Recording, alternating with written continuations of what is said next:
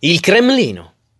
Quell'arzigogolato castello si riempì d'una turba di inquilini occasionali, maschi e femmine, russi profughi, levantini con berretto basco, greci di Smirne riconquistata dall'Ataturco, ebrei d'Ucraina, violinisti polacchi, neo-ungheresi in attesa di divorzio, venditori di tappeti, eccetera, che friggevano le ova in camera da letto e cacavano a turno dentro i pochi cessi disponibili e di tanto in tanto procuravano anche un po' di lavoro alla regia questura come non ne avessi abbastanza del suo.